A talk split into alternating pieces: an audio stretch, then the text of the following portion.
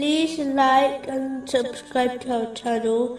Leave your questions and feedback in the comments section. Enjoy the video. Continuing from the last podcast, which was discussing chapter 100, verses 1 to 5. By the racers panting, and the producers of sparks when striking, and the chargers at dawn, stirring up thereby clouds of dust, arriving thereby in the center collectively.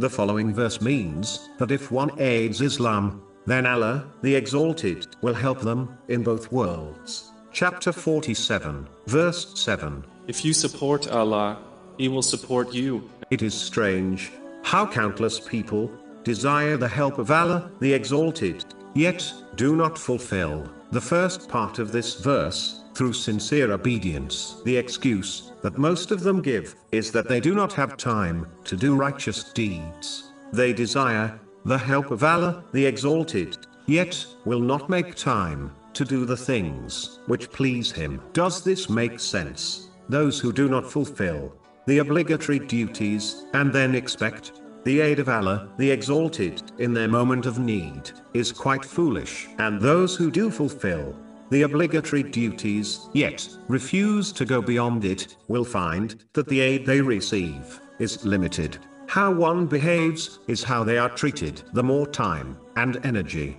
dedicated to Allah, the Exalted, the greater the support they will receive. It really is that simple. One needs to understand that even if they fulfill all their obligatory duties, such as the five prayers, only takes a very small amount of time in one's day. One cannot expect to dedicate barely an hour a day to offering the obligatory prayers and then neglect Allah, the Exalted, for the rest of the day and still expect his continuous support through all difficulties a person would dislike a friend who acted in such a manner with them. How then can one treat Allah, the Exalted, the Lord of the worlds, like this then? Some only dedicate extra time to pleasing Allah, the Exalted, when they encounter a problem, then demand Him to fix it, as if they done Allah, the Exalted, a favor, by dedicating some extra time, in deeds, which please Him.